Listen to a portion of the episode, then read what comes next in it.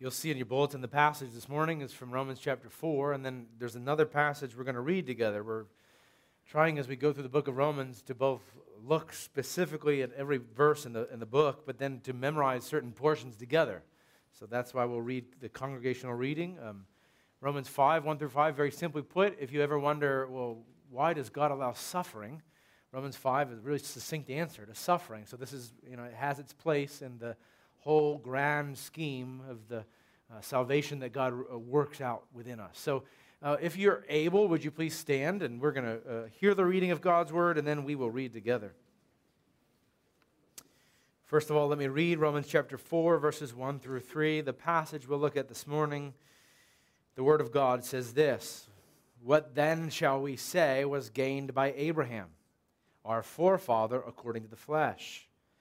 For if Abraham was justified by works, he has something to boast about, but not before God.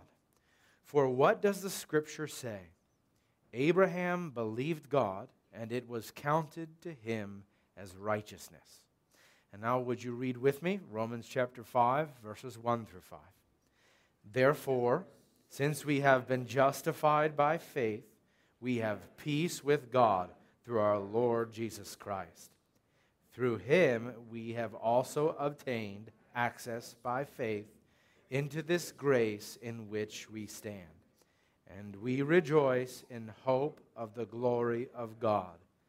Not only that, but we rejoice in our sufferings, knowing that suffering produces endurance, and endurance produces character, and character produces hope, and hope does not put us to shame because God's love has been poured into our hearts through the Holy Spirit who has been given to us. Amen. Please be seated, and would you join me in a word of prayer? Oh, Father in heaven, we ask that you'd be with us here this morning, that you'd be at work through your word, giving us what we need the eyes to see and ears to hear.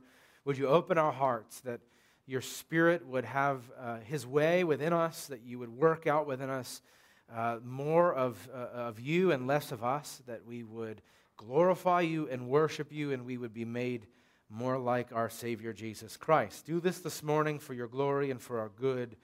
We ask in your name. Amen.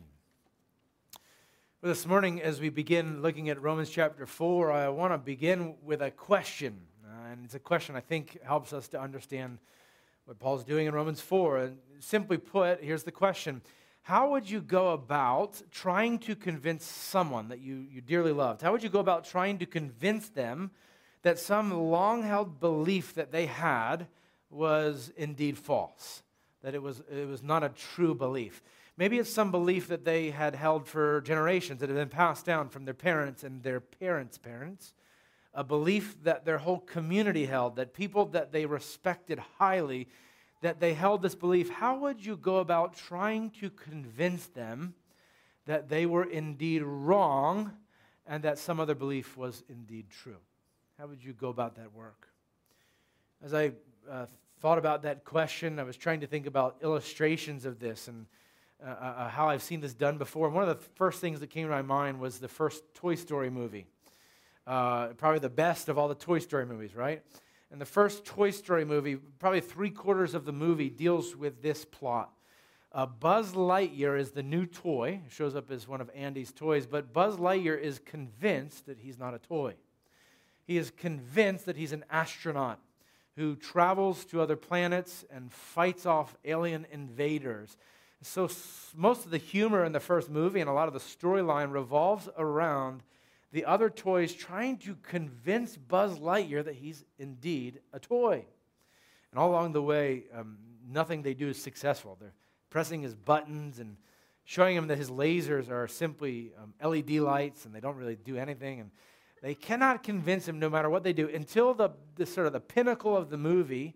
Buzz tries to fly and he comes crashing to the ground and he finally realizes that he is actually a toy. Okay?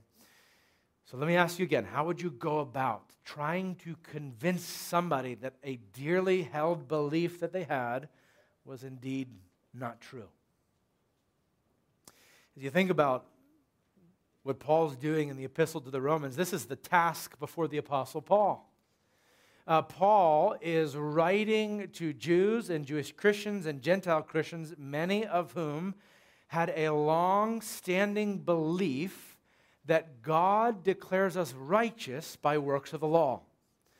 Uh, that through obedience to the law, that through the things that we do, that God credits that to us as righteousness, okay? And so Paul is confronting this idea is one of the many reasons that the epistle to the Romans is so long, right?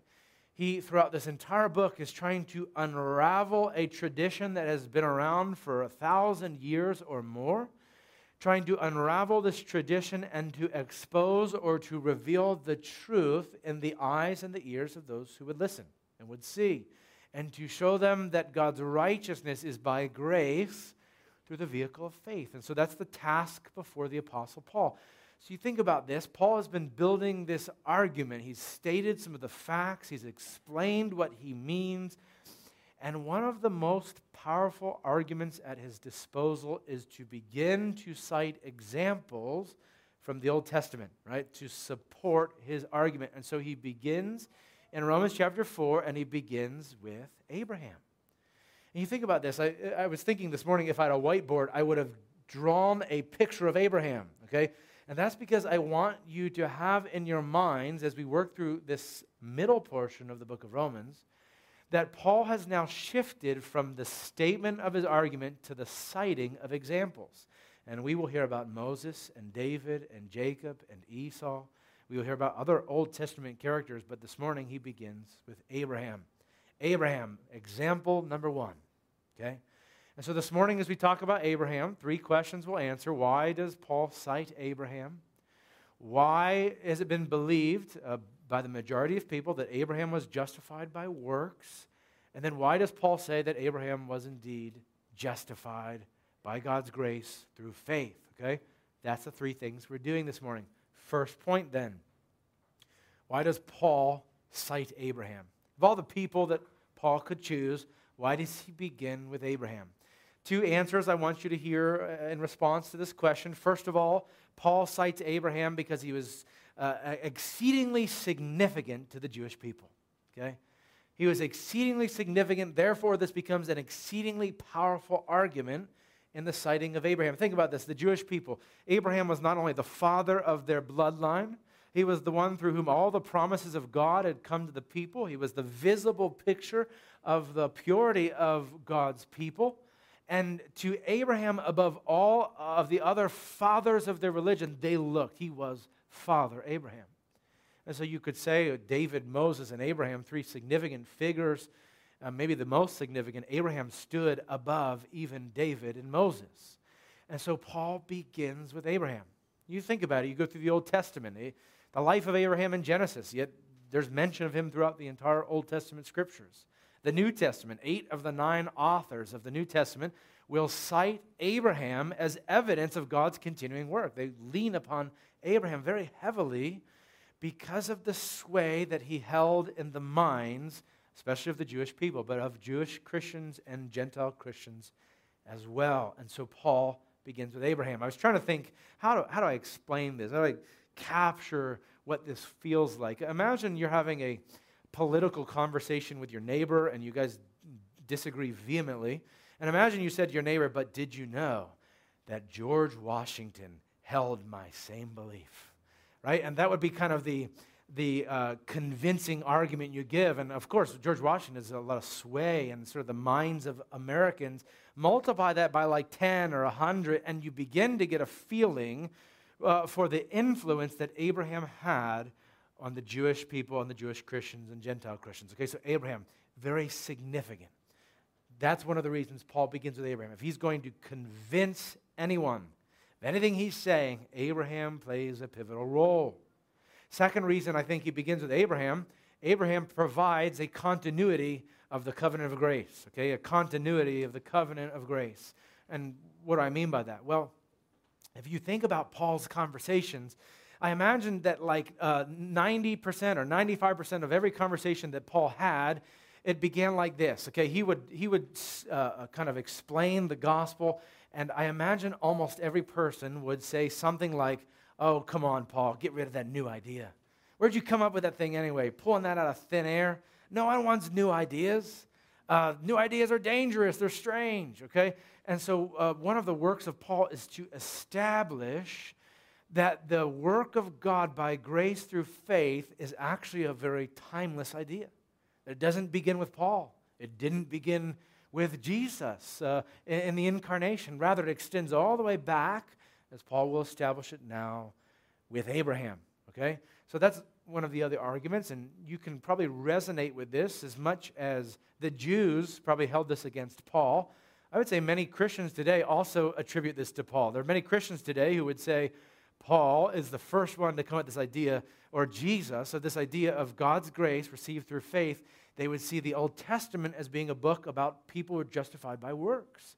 Now, many Christians would, you know, they wrongly attribute that idea and they would see it as a good thing, like we're saved by grace. They were not. The Jews would see it as a bad idea, but all in all, uh, there's this suspicion around Paul that it's a new idea. And Paul will say, Let me begin by showing you with Abraham. This idea is not new at all. It is, as a matter of fact, the way that God has always worked among his people. And so there we have it. That's why Paul begins with Abraham. Let me ask the second question uh, why, why Abraham by works? Why have so many people wrongly believed that Abraham was justified or declared right according to his works. This is, the, after all, the argument that Paul is uh, beginning to um, answer in verses 1 and 2. So listen to verse 1 and 2. What, what then shall we say was gained by Abraham, our forefather, according to the flesh? For if Abraham was justified by works, he is something to boast about, but not before God. Now, it's amazing. Paul's sort of implicitly addressing the wrong beliefs of the Jews and some of the Jewish Christians and those he's speaking to. He doesn't outright address them, but you can hear them. They're implicit in his argument. In verse 1, he, he begins by saying, you know, what will we conclude has been gained by Abraham? Right? What has been gained? And most of the good commentators, they take that last phrase, according to the flesh, and they put it with the first part of the verse, not there at the end so that it probably should more rightly read like this What shall we say was gained by Abraham according to the flesh? Abraham, our forefather. What was gained by Abraham, our forefather, according to the flesh? And that is to say, Paul's asking the question what in Abraham's life and the way that he carried himself and the things that he did and how he spoke and what in all that Abraham did, what can we say was gained in Abraham's flesh? What did he gain?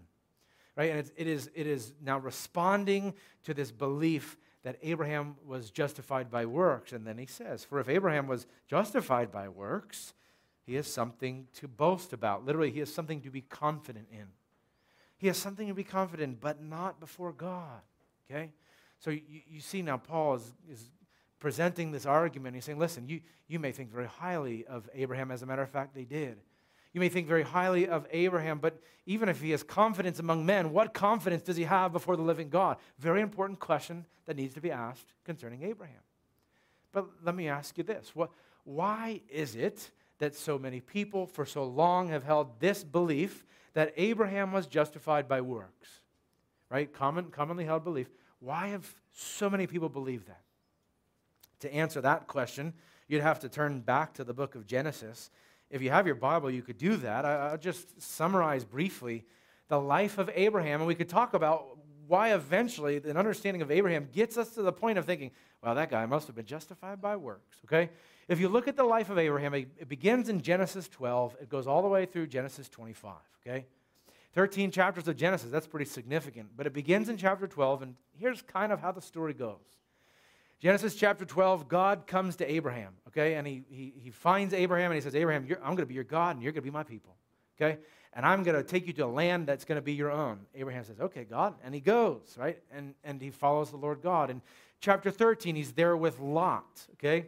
And to Lot, he says, Lot, listen, you take whatever piece of land you want, right? Very selfless in, in the way that he carries himself. So we see the selflessness of Abraham. Chapter 14, Abraham goes out and, uh, and he goes out courageously to fight these kings in, in Genesis 14.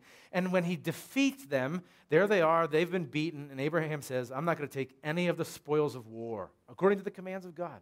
Very obedient. Uh, chapter 15, Abraham presents a, an offering to the priest Melchizedek. All right, that's, that's a significant thing that he does. He honors the Lord in this. Uh, later, the Lord God uh, calls Abraham and he says, Here I am, Lord. And, uh, and, and God says, Take your son, your only son Isaac, take him to the, to the mountain and sacrifice him. Abraham says, Okay, God, right? And he, and he goes and he does. Look at the obedience of Abraham. Uh, God gives the sign of circumcision. Abraham says, Okay, God, and administers the sign to him and his household. He does so in obedience. You look at the life of Abraham, and there is obedience to the commands of the Lord. And we also know that Abraham is declared righteous, right?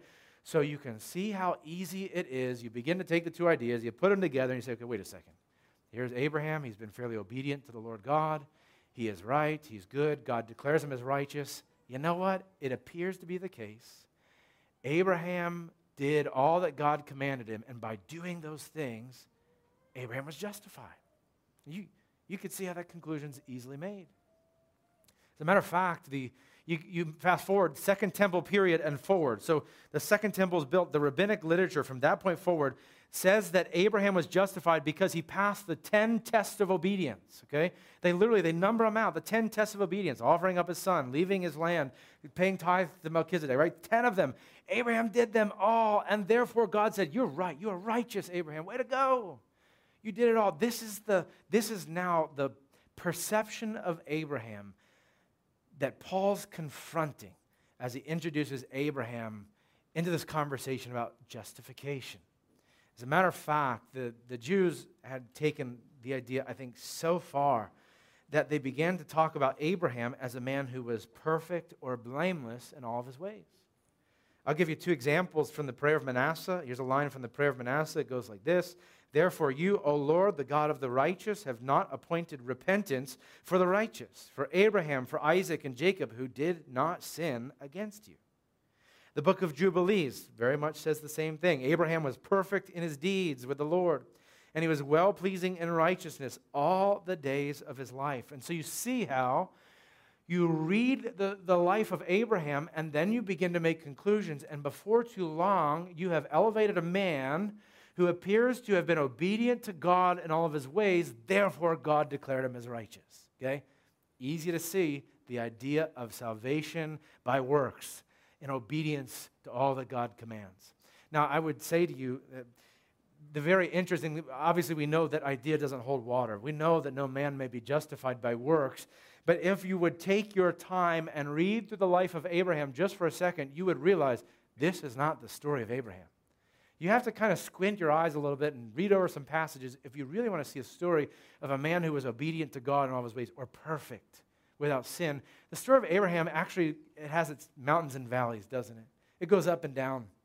You know, God called Abraham in Genesis 12, but then Abraham leaves with his wife, arrives in Egypt, and almost immediately Abraham is, is fearful and he lies to Pharaoh and it causes chaos, right? He tells him, This is, tell him you're not my wife, tell him you're my sister right? Then things will go well with us. We see as we read the life of Abraham, a, a man who was courageous in Genesis 14, but ultimately is cowardly in other ways. He vacates some of the very essential responsibilities he has within his home and, and, and how God called him, and that damages the relationships he has with uh, those in his household, with Hagar and Ishmael and with others. And so the life of Abraham, when you read it, goes up and it goes down, and you see obedience and you see disobedience.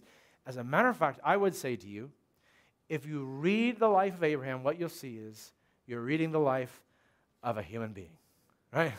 right? Uh, you're reading the life of a regular human being. And we can, we can uh, resonate with that because we know who we are. We know what human beings are like. And we know that our obedience is mixed, mixed with disobedience. We know that our sin is there and the uh, righteousness and the things that God is working out. And we know that our hearts are torn and we know that we often do and we don't do. We know what that's like because we are human beings, right? So we know that this argument that Abraham was justified by works cannot be true. It, it, absolutely cannot be. If Abraham was a human being, we, we recognize the fact that he was not a man who stood blameless before God, and therefore God justified him or declared him as right. This is why the Apostle Paul says in verse 2, I'm trying to get there. Uh, in verse 2, he says, For if Abraham was justified by works, he has something to be confident about but not before God, okay? And you, you know what Paul means there, right? If you were standing before Abraham right now, you'd be like, man, you are a pretty cool guy, Abraham. Uh, you, you did the things God commanded you. I couldn't take my son up on a mountain and offer him to, to be sacrificed. I couldn't do that, right? And that's okay because um, in the conversation among men, we could say, Abraham, pretty good guy. And we could see his failures and we could see some of the things he did in obedience. But Paul says, well, who cares what you can say before people, right? You may think he's a pretty good guy. You may think he's not a pretty good guy. That doesn't matter. He may have confidence before men, but does he have confidence before God? Okay? And he's saying, listen, imagine the scene. Abraham before, appears before the judgment seat of God, the holy, righteous, perfect, omnipotent, omniscient God. And could Abraham really say, listen, God, I've been perfect in all my ways? Of course he couldn't. We know that he couldn't, right? And so uh, Paul makes sure to make clear to us that Abraham could not have been declared through obedience to the law or the commands of God, could not be declared by works to be righteous before God. He undermines that whole argument. So then, Paul will say, if that's not true, then let me ask you another question. We see the obedience of Abraham, we hear that he was declared right or righteous. So then, how did it happen? How, how we get there? That's where he goes in verse 3. And Paul's going to make the argument that it's by the grace of God through righteousness that Abraham was ultimately de- declared righteous. Here's what he says in verse 3. He begins, For what does the scripture say? Okay, great argument, Paul. If Paul wants to be heard by his listeners, Abraham is a good place to start. Resting and relying upon the scriptures. That's another one, right? You want to make a good argument? Go back to the Word of God. So Paul will say, not what do you think about Abraham, not what your tradition tell you. What does the scripture say about Abraham? And so he quotes Genesis 15, 6. Abraham believed God, and it was counted to him as righteousness. Okay? You, you see why that's significant, right? Uh, you, if you believe that Abraham was justified by works, let me challenge you just find the scripture. Go back and read through the life of Abraham. Find the place where God says, Abraham did this, and because he did this, he was righteous. You won't find it. Of all the good things that Abraham did, the circumcision, offering his son, leaving his land, paying tithes to Melchizedek, go through the 10 acts of obedience. You will never find a place where God says, because you did this, it has caused your righteousness. Okay? And so Paul will say, but what does the scripture say? What does the scripture said about the righteousness of Abraham? That Abraham believed and it was counted to him as righteousness. Now, let me tell you two things about that phrase. All right, two things uh, that I think are important for understanding the argument that Paul is building, beginning, well, he's begun at the beginning of the book, but he will move on through uh, Romans chapter 4. First of all, I love, I don't know if you noticed this, I love that this is verbatim from Genesis 15 6. Oftentimes, New Testament authors will quote Old Testament passages. The Hebrew is different than the Greek. And so you get two passages that you'll look at, you say, I don't see how that's the same, or maybe like sort of similar, and that happens often, but here, the, the quoting from Genesis 15 6 is exactly the same. So those who are hearing would have said, Okay, Paul, I see, what you mean. Uh, Genesis 15 6. That makes sense to me, okay? Paul says Abraham believed and it was counted to him as righteousness. First of all, what does it mean? Abraham believed. The uh, the Greek word pisteuo, I mentioned it at the beginning of Romans chapter 3. I'll just say now is a significant word to understand Romans, to understand the rest of the New Testament, like one of the top five words of all the New Testament. If you're memorizing Greek, memorize this word, pisteuo. Okay, it means to believe, to have faith, to trust in. It's a cognitive assent of the person who's saying, listen, I'm, I, I'm, I assent to what you're saying. I believe it. I, I hold it to be true. Okay? So this is the word that's used here that Paul uses. Abraham believed God, and it was counted to him as righteousness. What does it mean? Abraham believed God.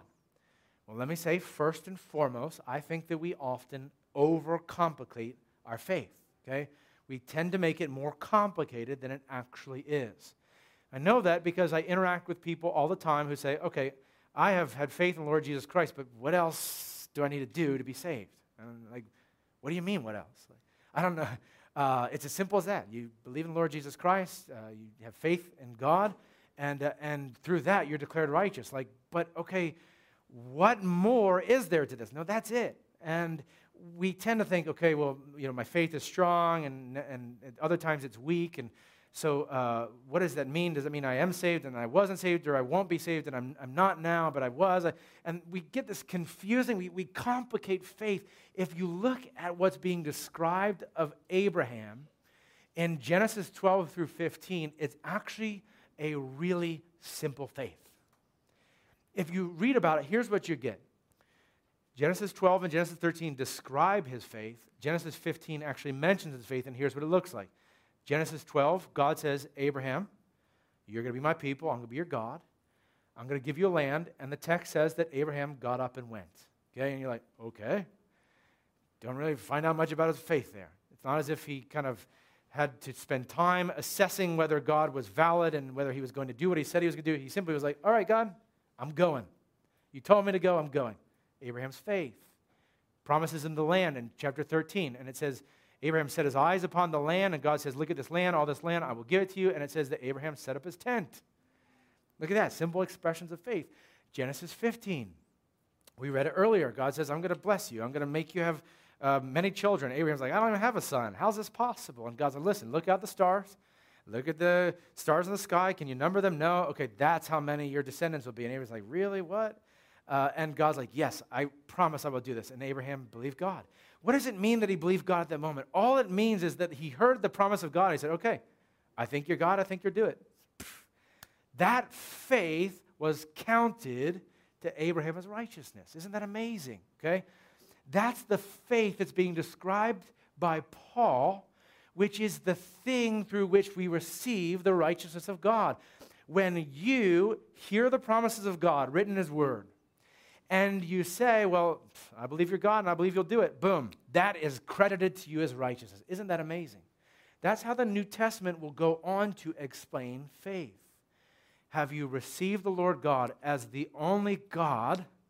And do you trust that He will do what He has said He will do? Okay? That's significant. Now, the simplicity of that is going to manifest itself in the life of Jesus Christ. And now, the New Testament do you believe that Christ is God and that God raised him from the dead? Yes, that's all true, but this is, the, this is a simple expression of actually what faith is. Let me point out something else to you. In the life of Abraham, whom Paul will continue to cite, in his life, we will always see that, that Abraham is not the initiator with God. And that's going to be significant as we move through the book of Romans, right? We don't open Genesis 12, and it doesn't say that Abraham was out on a mountainside looking for God, and then he said, You know what? I see you, God, and I, you're going to be my God. Okay? That's not what happens. God initiates with Abram, Abraham responds in faith. Okay? Uh, God initiates, Abraham responds. God initiates, Abraham responds. It happens over and over again. Every time we read, God speaks to Abraham, he makes a promise to him, and then Abraham believes him, and it's counted to him as righteousness. This will be one of the ongoing arguments in the book of Romans that the faith we have, though maybe we experience it in a way where it feels like we have moved towards God first, it will always be true that God first moved towards us, okay? And then we respond to Him in faith. That's coming in the book of Romans. If that's a strange idea to you, just hold on to it. We'll come back to it, all right? We see that here in the introduction to, to Abraham. The second part of what Genesis 15, 6 says, what Paul quotes here in, in Romans 4, very simply put, he says this Abraham believed God, and it was counted to him as righteousness. It was counted to him. What does that mean? It was counted to him as righteousness. Well, let me first of all tell you a few ways, a few things it doesn't say, and you'll see what this means. First of all, it doesn't say Abraham believed God and his belief was the cause of his righteousness. It also doesn't say Abraham believed God, and because of his belief, he was declared righteous. What it says is, he believed God, and it was counted to him as righteousness. Let me tell you why that's important. For as many people as who will say, look, Abraham was righteous because of his works, there is equally as many people who will say, Abraham is righteous because of his faith, that his faith was the cause of his righteousness, okay? And the problem with that is if we begin to find the cause of our righteousness within ourselves, we begin to find our right standing with God based upon the things that are internal to us. So we would say, man, look at my faith. I've got a good faith. And I feel like I'm just trusting God with everything. I'm, I'm singing Christian songs on the way to work. I'm praying all the time. I must be right with God. Okay? We do that, don't we?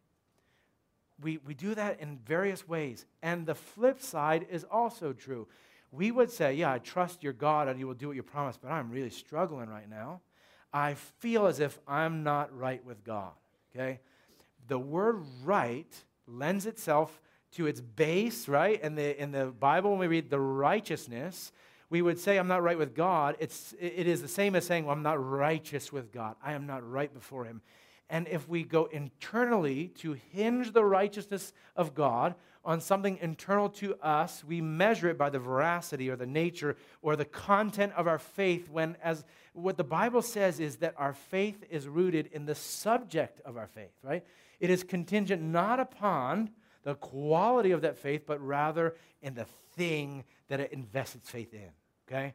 That's how Paul describes faith, and it is why he says to us, not that Abraham had faith and his faith caused his righteousness, but he trusted the Lord. He had faith in the Lord. He believed in the Lord, and it was counted to him as righteousness. And that is a very different thing. Okay? The word counted, logizomai. I was thinking that this morning, and somebody came up to me and said, The Greek is logizomai. I said, I know, I know, but I'll, I do not think anybody cares what the Greek is, really. The word counted means to account, to credit, to give credit for, okay? It is literally saying that one thing you have, and I will count that as an entirely different thing, okay? You did this, and I'm to give you credit for it. I'm to, I'm to credit in this way. And I was trying to think of the best possible way to explain this. And here's the picture that I've come up with, and I, I hope this will resonate if you've ever had young children or you've interacted with young children, maybe they're nieces and nephews or uh, your, your own children, your grandchildren, whatever, you know with many young children, there comes a time where they're tired of their parents buying presents for everyone and they want to buy presents themselves, okay, for other people. And it's usually a good motivation, right? Mom and dad, I want to buy presents for our family. I want to do that, okay? And so imagine a scenario, right? There's always a sweet moment. You're like, oh, that's so great. Way to go. I, I love that you want to get presents for other people. Imagine a moment where you take a, your five year old or six year old or your niece or your nephew, whoever, you take them to the store and uh, you're picking out presents for everybody, and these are the presents they want to get. Like, I want to get this for so and so, I want to get that for them. This is great. They, they want to get these presents. So you they fill up the shopping cart and you go to the, the checkout counter and you say, okay, well, how are we paying for these presents? And the child kind of opens up their little toy wallet or their purse, and they've got like a button, a string, and a band aid, okay? And you're like, all right, well, uh, uh, obviously you're not going to be paying for these presents. And uh, imagine in this scenario, this is what often happens. You say, listen, okay, these things will not buy these presents, but I'm going to count it as if they would, okay? You have nothing that will accomplish this, but I'm going to count it as if it will. And I'm going to, I'm going to take care of this. You know, the beautiful thing about that, whether we realize it or not, that's only possible if someone else is willing to pay the price, right? The, the, in that situation, the parent, the grown up, has to say, I'm going to count it as righteousness. But the person at the checkout register is like, I don't care. Uh, you got a button, a string, a band aid. I don't care how sentimental this is. Somebody's got to pay for it, okay? Uh, somebody's got to foot the bill. It is only possible if another is willing to pay the price. This is what Paul's describing, okay? The picture of the child who comes and opens up their wallet and has a string, a band aid, and a button and wants to purchase gifts has nothing to bring that makes it possible, but the grown up says, I will count it as if it did. Okay? And I'm going to credit it to you, and I foot the bill. I will do it for you. And you can just rejoice in the beauty of having these presents and getting them. For, isn't that amazing? Paul says Abraham believed, and that was counted, it was credited. God said, You've believed. You trusted me. All you've said is, I'm God and you believe what I'm going to do. But that is enough. I'm going to count it as you are right with me. You're righteous and holy and justified, not because of anything that you have to bring, but because I am willing to do it for you. This is what Paul is beginning to describe, and he roots it in Abraham in a very simplistic way, we read in Genesis 15 6, Abraham believed God, and it was counted to him as righteousness. This is what the Apostle Paul means as he begins to explain this to his hearers. And let me tell you something. This is what this book is all about, okay? And we've seen it in the first three chapters. We see it here in the life of Abraham. Paul is going to again and again and again hammer this idea home. And next week he will talk about David, and then he will come back to Abraham, and then he will talk about the law and Moses, and later Jacob and Esau. But over and over again, he will say, Listen, you have understood it all wrong. Here's what the Word of God says, and it's very simple believe in the Lord God, and he will credit it to you as righteousness. And it's not an easy righteousness, it's one that cost him dearly, but he credits it to your account. God has accomplished everything on our behalf. And it will always be a problem with humanity that we think we need to be good enough, okay? That we think we need to do good enough, that we think we need to think good enough thoughts to be received and accepted by God, to be justified by Him. It is part of human nature to think if we can just clean it up enough, Okay? God will accept us and he will love and forgive us. The reality, let me tell you the reality. The reality is this you can never work enough, you can never do enough, you can never clean up enough, you can never think good enough. Okay? You can never do enough works. If you had all eternity, you could never do enough to accept the righteousness of, uh, to receive the righteousness of God, to be declared righteous in His sight. You can't do it. And the good news is that it's not based upon us. It's not based upon the commitment of our work or the intensity of our faith or how good it is or how much it wavers. It's not based upon those things. These things do not produce our salvation. Rather, it is based solely upon something that is outside of us another person, another work.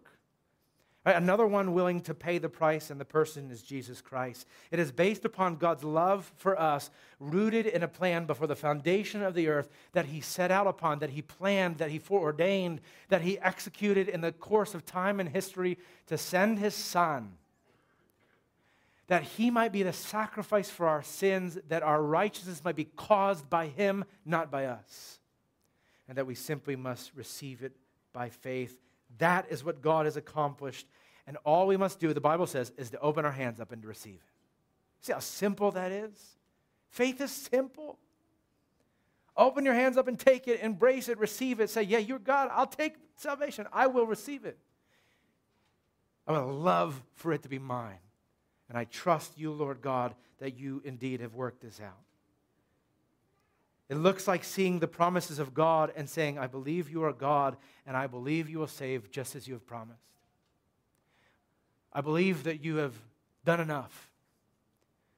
I believe that your spirit is strong enough, that your work is effective enough, that your perfection is enough, that your plan is good enough, that you will accomplish my justification, my righteousness, my sanctification, my salvation.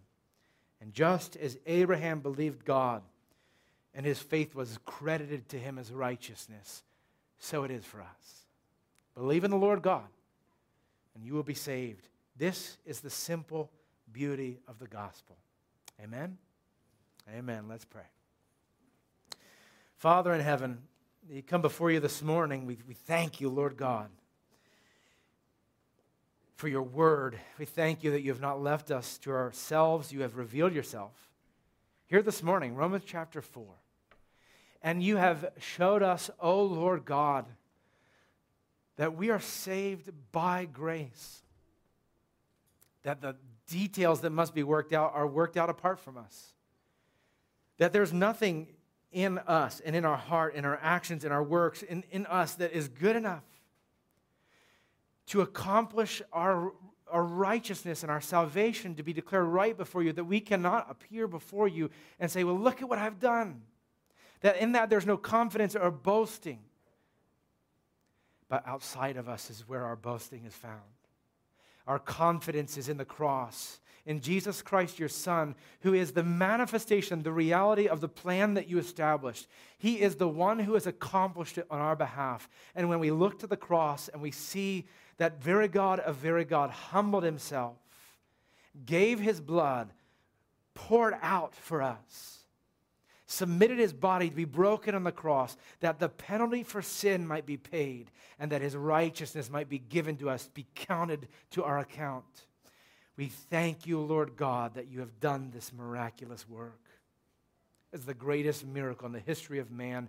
And so we ask, as we've been reminded today, the timelessness of the gospel, for it was true with Abraham, and it remains to be true this day and to the end of time. That for all who will believe on the Lord Jesus Christ, who will say, You are God, and I believe what you've said and done, that by that we will be counted as righteous. We come with nothing, and yet you give us everything. And so we thank you for this, Lord God. Make this true in our hearts, that we would rest in the salvation that we've received by grace through faith. In the name of Jesus Christ, our Lord and Savior, we ask all of this. Amen.